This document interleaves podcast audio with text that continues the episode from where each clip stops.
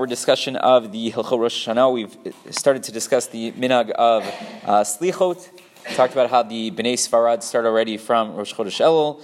We Bnei Ashkenaz, however, we do not do that. Here the Rama says, uh,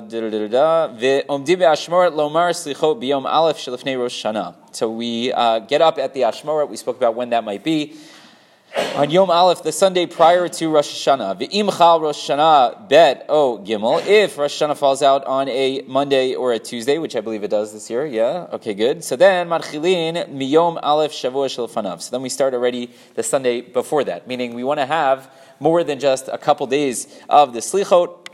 So we'll start the Sunday uh, prior. Here the Mishnah gives us two different reasons why that should be. He says, Mishum sharbei noagim litanot asara yamim im yom kippurim. So he said that people wanted to, in theory, fast for 10 days, uh, the 10 days of the Eser Imei Shiva. The problem with that is that over the 10 days of repentance, there's really four days where I can't fast. So two days Rosh Hashanah, uh, you have Shabbos Shuva, the Shabbos that falls out during that time, and Erev Yom Kippur. Erev Yom Kippur, we know that there's dafka a mitzvah to eat. So there are four days where I can't do that. So how do I, how do I, uh, as if fulfill that? So I have four days of slichot which stand in their place. Okay, I don't understand that so much, and I don't know too many people that have that minhag, but let's say the other possibility that he suggests, another reason why we need to have at least four days of slichot, shekei matzino bekorbanot, we find when it comes to the offering of sacrifices, shetuanim bikur mimum dalid yamim kodem hakrava. So we know that we have to check for four days prior to the offering of the korban to make sure that there isn't uh, a blemish that would render it disqualified. So, for example, we know that uh, when were the Jewish people commanded to separate their korban pesach when they were in Mitzrayim? So on the tenth, on the tenth, and when did they offer the korban pesach?